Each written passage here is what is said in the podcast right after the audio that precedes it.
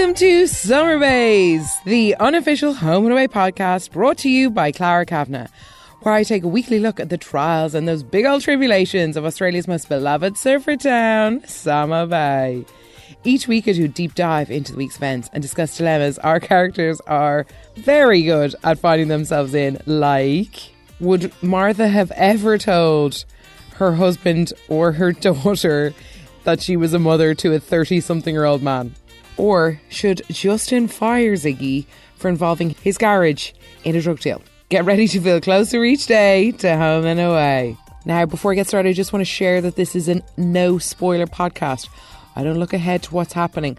I personally hate watching the little here's coming up tomorrow on Home and Away. I don't read the descriptions. I don't do any of that stuff. It makes the show so much better. I actually do with all TV, and I highly recommend you do the same. The twists and turns are so much better. It's an, such a game changer. Just give yourself that gift. It's so good. Now, Summer Bays is on Instagram at Summer Bays Podcast, or if you want to get in touch on email, it is summerbayspodcast at gmail.com. Well, my oh my, that was a week of many spinning plates, of many storylines. We're setting up for cliffhangers. We're trying to sort out storylines. And that's all because these episodes that we've just watched this week were part of the season finale week of Home and Away that aired in Australia at the end of November.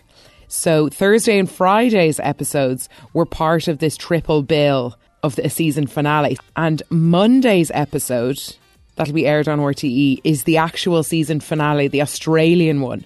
Then Tuesday will be the start of the new season and we don't have to wait the two months because we've already done that wait. You know the way the broadcasts are kind of out of sync. So that's why there's this big, almost like I feel like some of the some of the episodes, especially Thursday and Friday, they're filmed a little differently. They're a bit more ceremonious, and there's a few more cliffhangers. So there's going to be a lot to get through in today's episode. but the first storyline I want to talk about this week is Martha. So she returns from Merimbula very frazzled, confesses to Alf that she has a son, and poor Alf is so upset. And Roo, she tells Roo a bit better, but they're both going, Would you ever have told us? And I, I like how Roo pushed Martha for to take some accountability, being like, "You have to do better than that, mom." Look, I understand the relationship with Kieran is complicated. She hasn't seen him in years, but she and then she contemplates a mental health card. But anyway, look, there maybe was an anxiety over like Ruth and Alf disowning her, but that would like never happen. But it's when Kieran shows up. I just what a bad egg. What a bad egg. He was getting so antsy when Maz, who stayed so strong, by the way, getting so antsy when she wouldn't give him the phone number. And like, okay, firstly, from like a GDPR point of view, that's a good thing to do. And obviously, Marilyn has been through enough in her life to know that not, not to do that. But he was really convincing. And I think anyone could have easily fallen for that. And it just went on and on and on. So as much as like as it's funny how cautious Martha is being, and I loved how uh, protective Alf is, and he kind of has to screen Kieran first. He confronts him, and they set out rules for Kieran. So hopefully he'll be okay. But I think there's enough raised eyebrows, and Marilyn's face kind of said it all. Really, he seems like a real bad egg, and do you know what? I think we're we're kind of due a bit of a villain or someone who's gonna like a bad guy, and I feel like Kieran is like getting ready to step into that spot. And how awkward was it when Roo and Kieran meet for the first time? Roo knows who he is, but Kieran's like, I didn't know I had a sister. They're like sitting on upturned boats on the beach. And he's like, Oh, okay, I have a sister, great and they kind of just glide by it. Absolutely love that. Martha, you're so crafty, not telling anyone any of your business. Woman of mystery. I love it.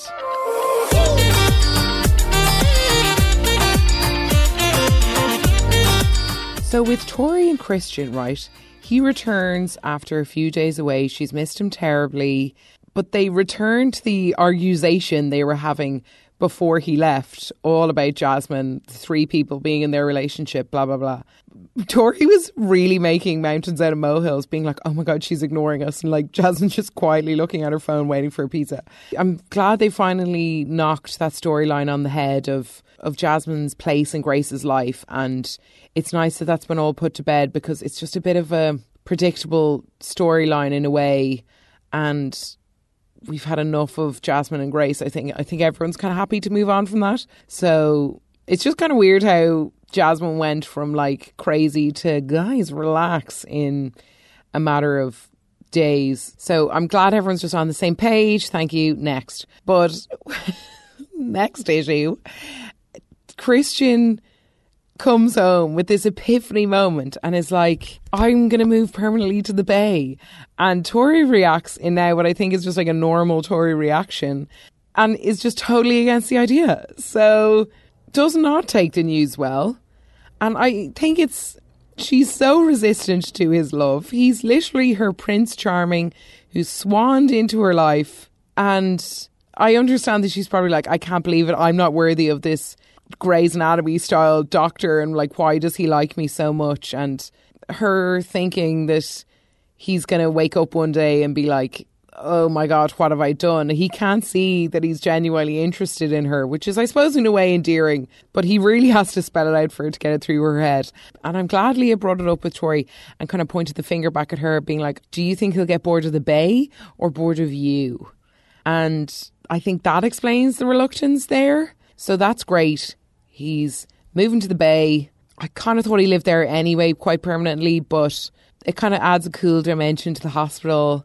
You know, couple running local hospital. Yeah, I no, I am into it, and it's just nice because Tori's history with men has been so so bad. Like, I think her last relationship was Ash Martin Ashford, a former River boy who was never really into her. No, so I'm just glad she's really I'm just glad like all this has been worth the wait and hopefully I'm not speaking too soon. And just a quick mention for Love on the Hour 50s. So what a cute friendship that was struck up between John and Irene. So Irene becomes his confidant for John. He's having vents about silver dreams, getting ghosted. And then they end up going on a date. And I was very uncomfortable uh, I couldn't stop thinking, like, what is happening? What is happening? Are they trying to set these two up? No, no, no, no, no, no, no. But then I was like, maybe it's opposite tracks. And then I thought of that, you know, that episode of Friends when Joey and Rachel go out on a date? Then Joey starts to really fancy Rachel. After that, I was kind of fearing that something like that might happen. Now, I don't think it will and I think it's it's obviously just platonic, and it's kind of oh, it's very cute seeing them together. Really, like I, I do love their dynamic, and I think Irene is great advice giver for the like you don't need any of that online stuff. She can kind of listen to his woes and encourage him, saying, "Look, you don't need this online crap." Essentially.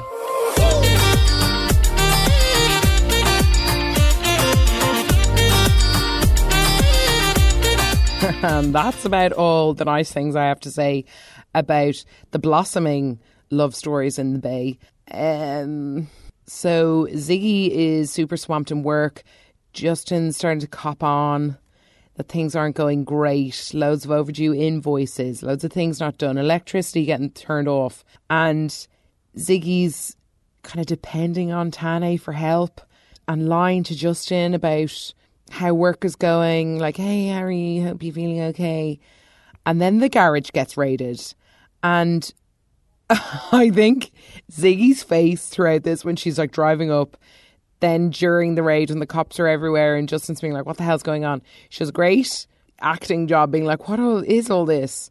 And then when she sits back in the car, she's like, "Oh my god! Like what fear? My my heart will be in my mouth. Oh my god! Tummy doing acrobats.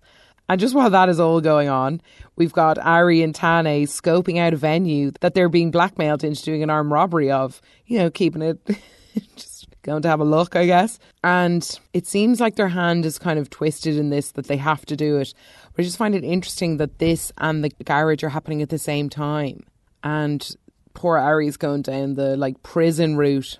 So I really don't know how they're going to get out of that because if they do this job, then they'll just be blackmailed into doing another job. Like the cycle will just keep continuing. They're going to have to like go to the police or something then they're definitely getting in trouble. I don't know. So, from Tane's perspective, he has a lot going on. He's got his brother thinking that he's going to end up in prison or dead. And then he's got Ziggy screaming at him about this whole garage situation. So, just very busy, Tane, you know, being a mediocre criminal. But it was great that Tane stepped in and told Justin it was him. Save Ziggy's bacon, even though she's kind of innocent in this, but she's also been quite compliant and I think a little bit like, okay, look, it's not as bad as murder. But she broke up with Dean because he was involved in a murder that he wanted no part of, tried to get Colby not to murder Ross. He was just in the wrong place at the wrong time when, when it happened, and he was just trying to catch Ross. He, his intention was never to kill Ross. He was screaming, Don't do it, don't do it, while Colby pulled the trigger and killed him. Okay, and Ziggy obviously knows all this and can't get back with Dean because of this reason, because Dean was kind of along for the ride. And then, okay, I know they helped bury the body and tried to forget about it. And that was when Ziggy and Dean were starting going out in their whole relationship. It's kind of a lie. so we'll just put a little pin in that. So Ziggy can't forgive Dean because he was involved in a crime he didn't want to be involved in. Let's, if we sim- distill it down to that. Well, what the hell is Ziggy doing? She's involved in a crime. She's taxied a load of drugs across country with Willow. She, she was harbouring them in her boss's garage. Or she hid it from the cops. She hid it from Leah, Justin, Tori, everyone. And she's kind of done the same, morally, the same thing. I know that's a stretch, but you'd think that that might give Ziggy a bit of understanding into what the position Dean was in. Just a thought, right? okay. So when Justin grills Ziggy about what the hell happened and asking her, like, why didn't you tell anyone? And Ziggy's like, go on then, fire me. And it's like, she deserves to be fired. She 100% deserves to be fired. And I know he wants to be like a nice boss or whatever. And she was left to the place on her own when she really wasn't ready. But at the same time, like her snapping back at him is just so stupid. And I'm so glad Justin said, well, the last time you helped out a friend, it was Dean and now it's Tane. Thank you. Yes. Justice for Justin. Because that's exactly what's happening. Ziggy is doing a terrible job. She couldn't stay on top of everything. In fairness, it's a two man job, maybe even three man job and Justin was out for a long time. Okay, you're swamped, but she never asked for help. And the only person she asked was a guy who stored drugs. Like, you should have asked somebody else. There's like loads of people. And then when she stormed off from Justin being like, How dare you just fire me or like leave me alone, kind of thing. But then Pot Kettle, you end up saying sorry to Tane, saying thank you to Tane, and then hooking up with him. So, excuse me, what is happening there? Uh, so people are telling you exactly what's going on, you're still getting defensive. And I don't know how I feel about Tane and Ziggy. I think he's really looking for a genuine connection. From fancying Mac, I think he learned this is what I would want my, a girlfriend to be, or I like this idea of having a girlfriend. And then seeing Mac and Ari together, he's like, wow, I really want that. So I think he's, okay, crime aside, he's looking for a genuine connection. I don't know if Ziggy is. So I kind of feel bad for Tane in a way and like Ziggy's only just had a relationship, like. Ugh. So, and it's just the exact same pattern. And uh, they're being so open about this pattern of Ziggy, of like, oh, I'll be nice to the bad boy, we'll try change each other, and then we'll get together after this really long friendship. Like, uh, everyone's even saying that this is her pattern. So I wonder, will this be just like a hookup thing, or will it be the real deal?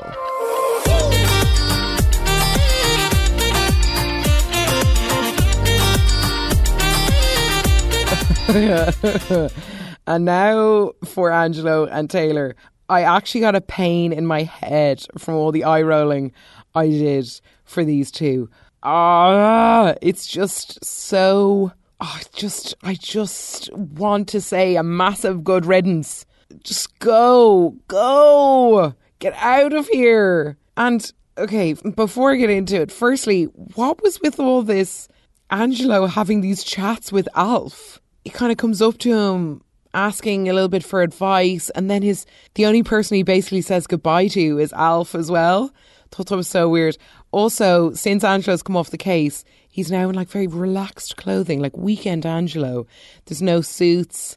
And I feel like he's such a Ken doll, but also I know I can't really see him anymore. But and when he's talking to Alf down at the when he was talking to Alf down at the bait shop, he lets his arms hang in front of him, and it just looks like this weird Ken doll.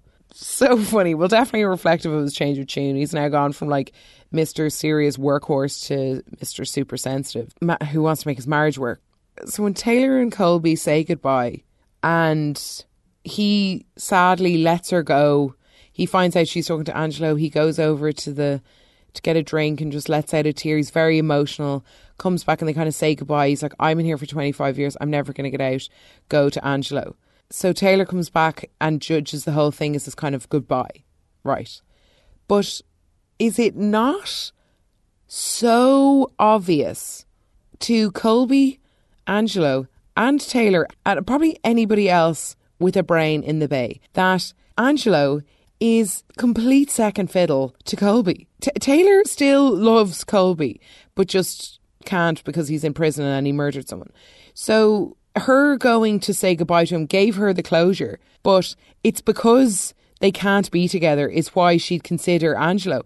If Colby had gotten away with the murder and nobody ever really found out, Taylor would have chosen Colby. She would not have chosen Angelo. So it's easy to get back with your ex, as we all know, and it's even easier when you're already married, so you don't have to do any of that paperwork of divorce, separation, what have you. And so, and then Angelo doing all this, like, oh, I can be a spontaneous gentleman. Here's a date at Salt and reminisce about our little Italian dives we used to go to. Does Taylor not realise? Like, I really had a soft spot for Taylor. I really did. But Angelo's definitely going to go back to his old ways. Okay, yes, he's taking time off work, but he will work again. And you can say goodbye to your husband and hello to another affair, or hello to a divorce, hello to whatever. And it's just so transparent. He's only going to take like three weeks off. He's such a bloody work addict that he doesn't care. What they need to be doing is like therapy or him get another job or him like work out that weird focusing thing he gets. But goodbye, good luck, whatever.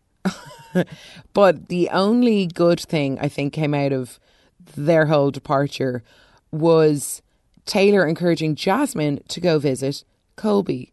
Why hadn't Jasmine thought about visiting him before? Like, why wouldn't you? Okay, I, I know you can't really understand. I know you really can't compute that the Colby who you knew and loved is now a murderer. But as Irene said, he's still Colby and he must be feeling so alone. So next week, probably Monday, it will be nice to see Jasmine's visit. But as Taylor and Angelo were driving out of the bay, I I couldn't help but wonder. okay, just take the murder off the the table there, and the storyline kind of kept continuing. So right when right before Colby got arrested, Jasmine was planning to ask Colby to donate sperm so Jasmine could have a baby. Meanwhile, it was quite unfinished business between Taylor and Colby. So I wonder what would have happened if Jasmine ended up having Colby's baby while Colby was having an affair slash maybe run away with Taylor. so I'm glad that got dead in the water because it's only just because Taylor and Jasmine were friends. It was basically Taylor's only friend in the bay. So a few weeks ago, when Taylor and Jasmine were chatting about um, about the affair. And then I wonder with Jasmine's head was she was like, oh, he was literally about to ask for that man's sperm. gas. Anyway.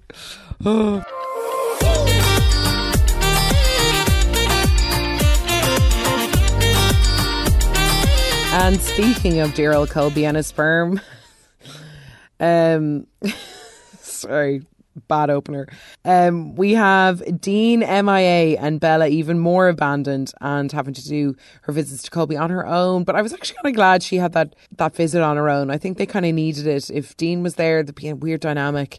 And by the looks of it, I don't think Dean is going to be visiting a prison anytime soon. But Colby, being the super intuitive and protective older brother, cops on that Dean has skipped town and he knows that Bella's now all alone because Nick is no longer there and she's she's even in the apartment on her own. Like, that's a lot because Willow is gone, her entire family is gone. And of course, Bella's going to be acting desperate. She's actually so desperate to help her brother that she even goes to Taylor, her essentially her arch nemesis, asking for help. And like she is worried that he's going to die in there. Like it's, uh, you know, they keep saying the cops won't do well in prison, and I know nobody knows, but if he's in there for 25 years, they're going to find out at some point. And I thought Taylor was a bit checked out, almost being like, we have to accept the consequences. He confessed. And what I thought was a very un Taylor line, a bit mean, being like, when she said, Our lives can't stop because Colby's in jail. Like, whoa, that's her brother. So your life may not have to stop because you're getting back with your husband, but you know, that's his that's her brother. So that's a bit mean. But anyway, I suppose she has to move on. And I feel bad for Colby because he must feel so helpless when he left that voicemail for Dean, uh, like begging him to not let her down. Like everybody in Bella's life has let her down. So if only you knew where Dean actually was in Mangrove River, getting into bar fights, hooking up with randoms, so much. He's gone for so long and not answering so many calls that Bella actually thinks something serious has happened. No, no, no. He's just in Mangrove River. And then I thought when he heard Colby's voicemail, he would understand. And I thought it kind of worked because then he was like, oh, I have to go to the Mangrove River girl. And then I was like, oh, he's heading back to the bay. No, no, no, just heading back to the Mangrove pub. But anyway, it was nice to see Ari and Mac do a bit of teamwork, step in. Ari's helping to find Dean. Mac's getting Bella to move in for a while.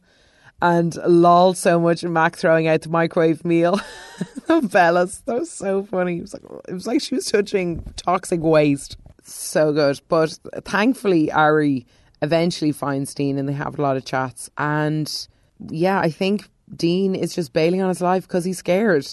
And Ari's advice really worked on Dean fake it till you make it essentially.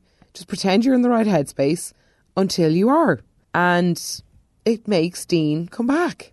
And and even though Bella is just so intense, like she's so happy to see him, but very, very intense. And it's nice to see Dean faking it and just Bella can't see it. But hopefully she eases off so he doesn't run away again. But it's nice to see that he stepped up because nobody does a bender like Mr. Dean Thompson and I think we've seen enough for one week.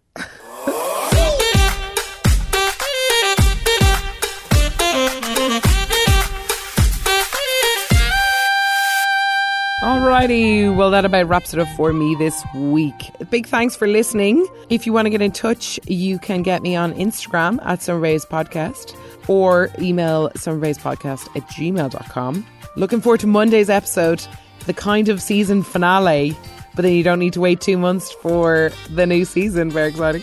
If you have a sec, I would love if you could subscribe, rate, or review Summer Bays. G'day, and I'll talk to you next week.